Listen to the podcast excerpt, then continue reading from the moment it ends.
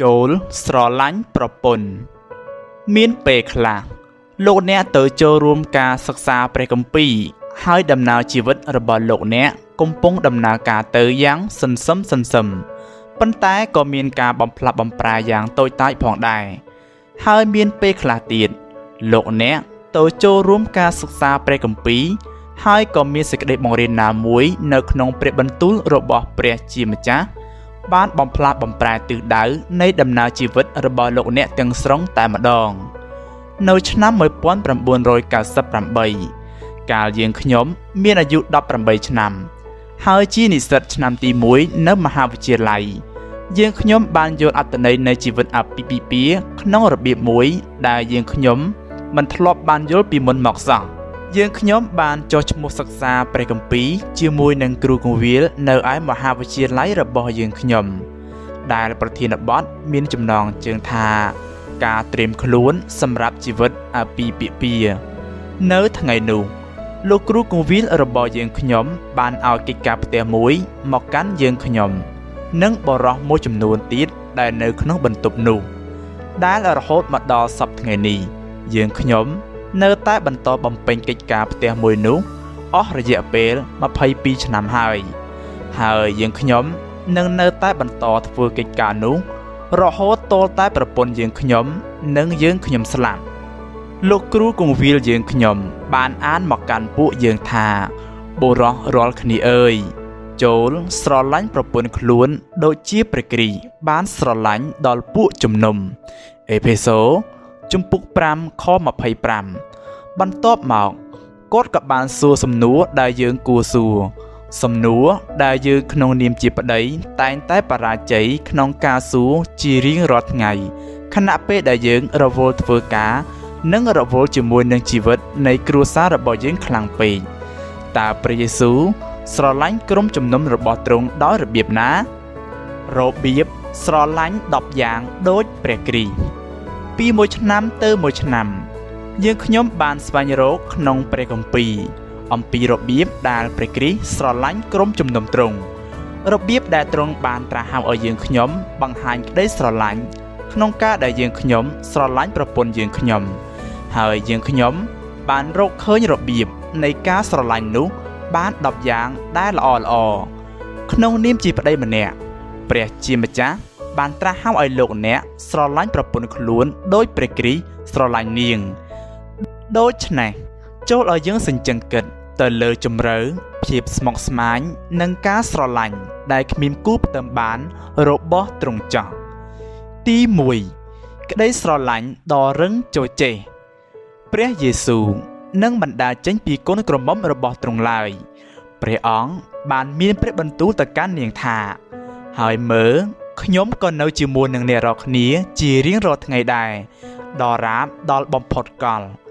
ម៉ាថាយជំពូក28ខ20ក្តីស្រឡាញ់របស់ព្រះអង្គសម្រាប់ប្រពន្ធរបស់លោកអ្នកគឺមិនពឹងអាស្រ័យលើការប្រព្រឹត្តរបស់នាងឡើយប៉ុន្តែពឹងអាស្រ័យលើការតាំងសេចក្តីសញ្ញានៃក្តីស្រឡាញ់របស់ទ្រង់ចំពោះនាងវិញ។ នៅពេលដែលយើង រក្សាទុកនៅការតាំងសេចក្តីសញ្ញា ខាងឯអាពីពិពីរបស់យើងមិនថាយើងឆ្លងកាត់ទុកលំបាកប៉ុណ្ណាក៏ដោយឬក៏នឹងមានការបំផ្លាស់បំប្រែខ្លាំងប៉ុណ្ណាពីមួយឆ្នាំទៅមួយឆ្នាំ ក្នុងជីវិតអាពីពិពីរបស់យើងក៏ដោយ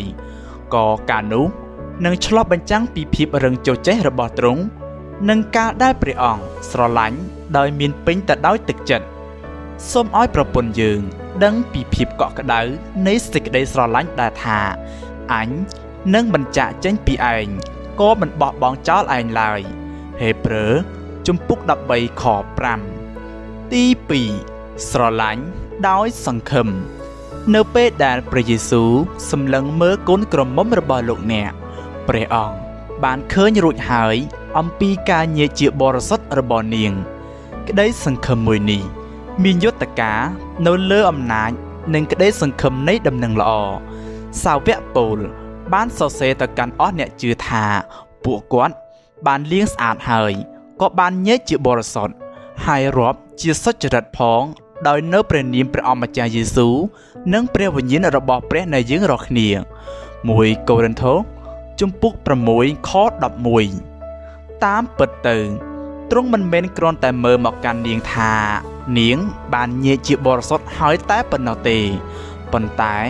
ទ្រង់ក៏បានមើលមកកាន់នាងថា នាងបានទទួលសេរីល្អរួចជាស្រេចទៅហើយរ៉ូមជំពូក8ខ30តើប្រពន្ធរបស់លោកអ្នកនឹងលើកឡើងថាលោកអ្នកស្រឡាញ់នាងដោយសង្ឃឹមទាំងអស់ប៉ុន្មានដងទៅ1កូរិនថូជំពូក13ខ7ដោយរំពឹងគិតពីភាពអស់កល្បជានិច្ច នោះលោកអ្នកនឹងអាចមានការអត់ធ្មត់ជាមួយនឹងប្រពន្ធរបស់លោកអ្នកបានដោយដែលព្រះគ្រីស្ទមានចំពោះនាងហើយនឹងលោកអ្នកផងដែរទី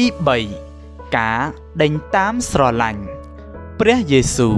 មិនដែលឈប់ដេញតាមនៅក្តីស្រឡាញ់នៃដួងចិត្តរបស់ប្រពន្ធលោកអ្នកមិនមែនក្នុងភាពជាស្នេហាប៉ុន្តែក្នុងភាពដែលជាប់លាប់តាមពិតទៅ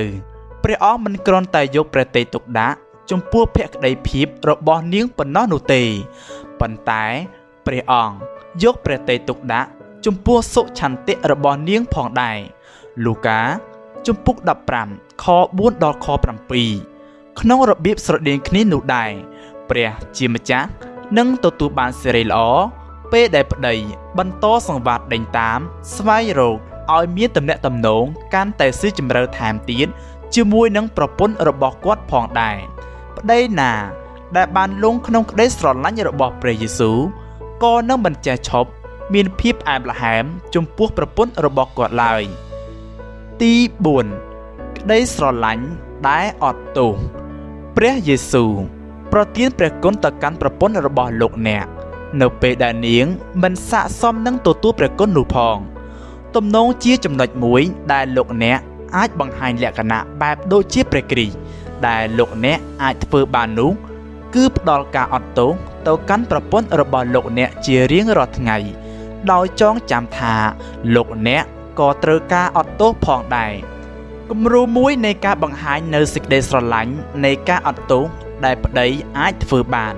គឺព្យាយាមត្រាប់តាមព្រះយេស៊ូវដោយនៅពេលដែលព្រះអង្គបានចម្អិនអាហារពេលព្រឹកសម្រាប់សាវកពេត្រុស ដែលគាត់ទើបតែបានប្រព្រឹត្តអំពើបាបទោះនឹងទ្រង់ដោយបានបដិសេធទ្រង់3ដង ពេលទ្រង់ជាប់ឆ្កាងយូហានជំពូក21ខ12ដល់ខ15តកតងនឹងតម្រូវការនៃការផ្សះផ្សា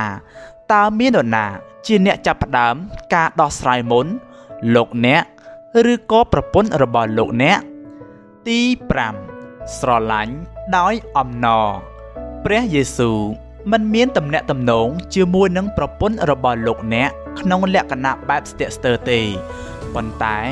បែបជាប់លាប់ក្នុងការស្រឡាញ់នាងពោលគឺព្រះអង្គស្រឡាញ់ក្នុងការស្រឡាញ់នាងណាស់ព្រះអង្គសពព្រះハរតីក្នុងការនៅជាមួយនឹងកូនក្រមុំរបស់ទ្រង់ព្រះអង្គទទួលបានអំណរតាមរយៈការដែលទ្រង់ប្រទានអំណរមកកាន់យើងហេព្រើរជំពូក12ខ2 ប្រពន្ធណាដែលទទួលបានសេចក្តីស្រឡាញ់យ៉ាងជ្រាលជ្រៅបែបនេះហើយដឹងថាប្តីរបស់គាត់ស្រឡាញ់ពេញចិត្តក្នុងការស្រឡាញ់គាត់នោះគាត់នឹងអាចคล้ายទៅជាព្រះពរដ៏មហិមាថែមទៀតចំពោះអ្នកដតីជាមិនខាន ចូលស្រឡាញ់ប្រពន្ធរបស់លោកអ្នកដោយមានអំណរក្នុងរបៀបដែលថាគាត់នឹងដឹងពីក្តីស្រឡាញ់មួយនោះហើយអ្នកដតីក៏អាចនឹងមើលឃើញពីក្តីស្រឡាញ់នោះដែរ ទី6ស្រឡាញ់ដោយបំរើ ព្រះយេស៊ូវបានបំរើនាងក្នុងការរស់និងការស្លាប់របស់ព្រះអង្គមិនមានអ្វីដែលព្រះជាម្ចាស់ត្រាស់ហាមឲ្យលោកអ្នកធ្វើ សម្រាប់ប្រពន្ធលោកអ្នកដែលវាហួសហេតុខ្លាំងពេកនោះទេព្រះយេស៊ូវបានប្រគល់ព្រះអង្គទ្រង់ជំនួសផងអេផេសូជំពូក5ខ25មានប្តីជាច្រើនអ្នកឬភាកច្រើន ដែលរាប់ខ្លួនឯងថាជាស្ដេចដែលត្រូវតែមានគេបម្រើលោកប៉ុន្តែលោកអ្នកហើយនឹងយើងខ្ញុំ គឺត្រូវបានព្រះជាម្ចាស់ត្រាស់ហោឲ្យធ្វើជាមេបាបំរើ អ្នកបំរើចម្បង នៅក្នុងផ្ទះរបស់យើងវិញរបៀបដែលយើងអាចបង្ហាញពីលក្ខណៈដូចជាព្រះគ្រីស្ទបាន នៅក្នុងជីវិតអភិពិពារបស់យើង គឺយើងបានចូលរួមចំណែកជាមួយនឹងព្រះយេស៊ូវដែលទ្រង់បានបម្រើពួកសាវកទ្រង់ ដោយយកកន្សែង និងចានឃ្លាំងលាងជើងពួកគេយូហាន ជំពូក13ខ12ដល់ខ17ទី7ស្រឡាញ់ដោយញែកជាបរិសុទ្ធព្រះយេស៊ូវស្រឡាញ់ប្រពន្ធរបស់លោកអ្នកតាមរយៈការដែលព្រះអង្គជួយឲ្យនាងលូតលាស់ក្នុងការញែកជាបរិសុទ្ធនិងតាមរយៈការដែលព្រះអង្គធ្វើជាអ្នកទូលអង្វរចំនួននាង នៅមុខព្រះភ័ក្ត្ររបស់ព្រះវរបិតា1យូហានជំពូក2ខ1តើលោកអ្នកលើកទឹកចិត្តឲ្យប្រពន្ធរបស់លោកអ្នកទៅចូលរួមការរៀនព្រះគម្ពីរដែរឬទេទោះបើការឲ្យនាងទៅនោះមានន័យថាលោកអ្នកត្រូវតែមើលថែរក្សាកូនចៅតែម្នាក់ឯងនៅយប់នោះតើលោកអ្នកអធិដ្ឋានជាជាប់លាប់សម្រាប់ប្រពន្ធរបស់លោកអ្នកទៅកាន់ព្រះជាម្ចាស់ដែរឬទេ ចូលខំឲ្យខ្លាំងក្នុងការជួយឲ្យប្រពន្ធលោកអ្នកលូតលាស់ខាងឯព្រលឹងវិញ្ញាណចង់ទី8ស្រឡាញ់ដោយដឹកនាំព្រះយេស៊ូវដឹកនាំយើងទៅកាន់អ្វីដែលជាប្រយោជន៍ដល់យើងព្រះយេស៊ូវមិនគ្រាន់តែស្រឡាញ់ប្រពន្ធរបស់លោកអ្នកដោយមានការដឹកនាំជាជាងការស្រឡាញ់ដែលគ្មានសកម្មភាពប៉ុណ្ណោះទេប៉ុន្តែ ព្រះអង្គក៏ដឹកនាំនាងទៅកាន់អ្វីៗដែលជាប្រយោជន៍ដល់នាងទៀតផងទំនុកដំកើងជំពូក23ខ2យើងមិនអាចដឹកនាំប្រពន្ធយើង ខាងឯព្រះលឹងវិញ្ញាណបានឡើយប្រសិនបើយើងមិនស្ថិតក្រោមការដឹកនាំរបស់ព្រះអង្គតាមរយៈព្រះបន្ទូល និងការអធិដ្ឋានដោយខ្លួនឯងជាមុនសិនរបៀបមួយដែលលោកអ្នកអាចដឹកនាំនាងឲ្យបានល្អ គឺតាមរយៈការសុំគំនិតយោបល់ពីនាង ហើយបន្ទាប់មកធ្វើការសម្រេចចិត្តធំធំ ជាជាងឲ្យការសម្រេចចិត្តនិងផលកម្មធ្លាក់ទៅលើនាង ទី9ស្រឡាញ់ដោយផ្គត់ផ្គង់ព្រះយេស៊ូវផ្គត់ផ្គង់ដល់ប្រពន្ធរបស់លោកអ្នកនៅរាល់អ្វីៗដែលនាងត្រូវការតើលោកអ្នកចេះកត់សម្គាល់ពីតម្រូវការរបស់ប្រពន្ធលោកអ្នកដែរឬទេ ទោះបើលើសពីការផ្គត់ផ្គង់ខាងឯសាច់ឈាម ហើយបន្ទាប់មកធ្វើអ្វីមួយ ដើម្បីបំពេញតម្រូវការនោះព្រះគ្រីស្ទថែរក្សានាង ដោយផ្គត់ផ្គង់នៅបរិយាកាសសម្រាប់ការលូតលាស់និងការរីកចម្រើន សាវកពូល បានបញ្យល់មកកាន់យើងថាត្រូវឲ្យប្តីស្រឡាញ់ប្រពន្ធបែបយ៉ាងនោះឯងគឺដូចជាស្រឡាញ់រូបកាយរបស់ខ្លួនដែរអេភេសូជំពូក5ខ28 ពេលដែលយើងខ្ញុំឃើញថា វាជាទំនួលខុសត្រូវរបស់យើងខ្ញុំ ក្នុងការធ្វើអ្វីដែលខ្ញុំអាចធ្វើបាន ដើម្បីជួយឲ្យប្រពន្ធយើងខ្ញុំរីកចម្រើនឡើង ការនោះបាននាំឲ្យមានការបំផ្លាស់ប្ដូរយ៉ាងខ្លាំងនៅក្នុងជីវិតអាពាហ៍ពិពាហ៍របស់យើងខ្ញុំទី10ស្រឡាញ់ដោយស្គាល់ព្រះយេស៊ូវស្គាល់ប្រពន្ធរបស់លោកអ្នកខ្លាំងជាងនាងស្គាល់ខ្លួនឯងទៅទៀតព្រះអង្គ ស្រឡាញ់នាងដោយស្គាល់នាង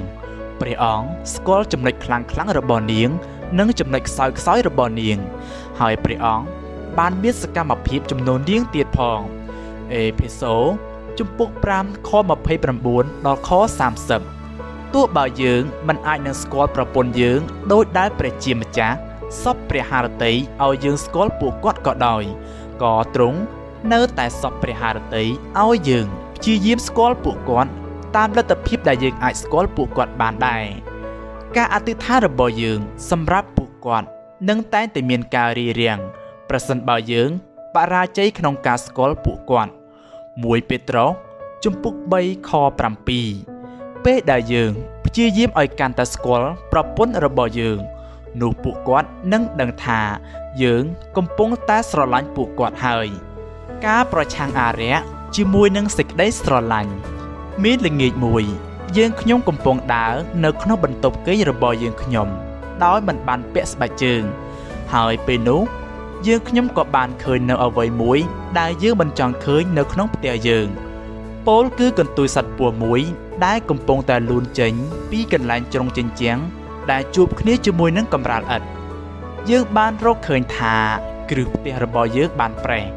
ហើយសត្វពស់នោះក៏បានចូលតាមកំហែងប្រេះនោះ ឡើងមកក្នុងផ្ទះរបស់យើង បងប្អូនអើយយើងមានខ្មាំងសត្រូវមួយ គឺពស់ពីបុរាណដែលមានបំណងចិត្តក្នុងការលូនចូលមកក្នុងផ្ទះយើង ហើយបង្កបង្កើតឲ្យមានបញ្ហាប៉ុន្តែ ចូលសរសើរដំកើងព្រះជាម្ចាស់យើងដឹងហើយថាព្រះយេស៊ូវគ្រីស្ទដែលជាអ្នកកិនក្បាលសត្វពស់ព្រះអង្គបានយកឈ្នះលើវារួចហើយ ហើយព្រះអង្គស្រឡាញ់យើង ដោយមានសេចក្តីស្រឡាញ់បែបអធិធម្មជាតិទៀតផងចូលដឹងឲ្យប្រកាសថា នៅពេលដែលលោកអ្នកស្រឡាញ់ប្រពន្ធលោកអ្នកដោយដែលព្រះគ្រីស្ទស្រឡាញ់នាងនោះមូលដ្ឋានគ្រឹះនៃជីវិតអាពាហ៍ពិពាហ៍របស់លោកអ្នកនឹងទទួលបានការពង្រឹងឡើងសាតាំងបានចាញ់ជាថ្មីម្ដងទៀតហើយព្រះគ្រីស្ទក៏ត្រូវបានដំកើងឡើង សម្រាប់ឲ្យអ្នកដតីកាន់តែមើលឃើញទ្រង់ថែមទៀតផង។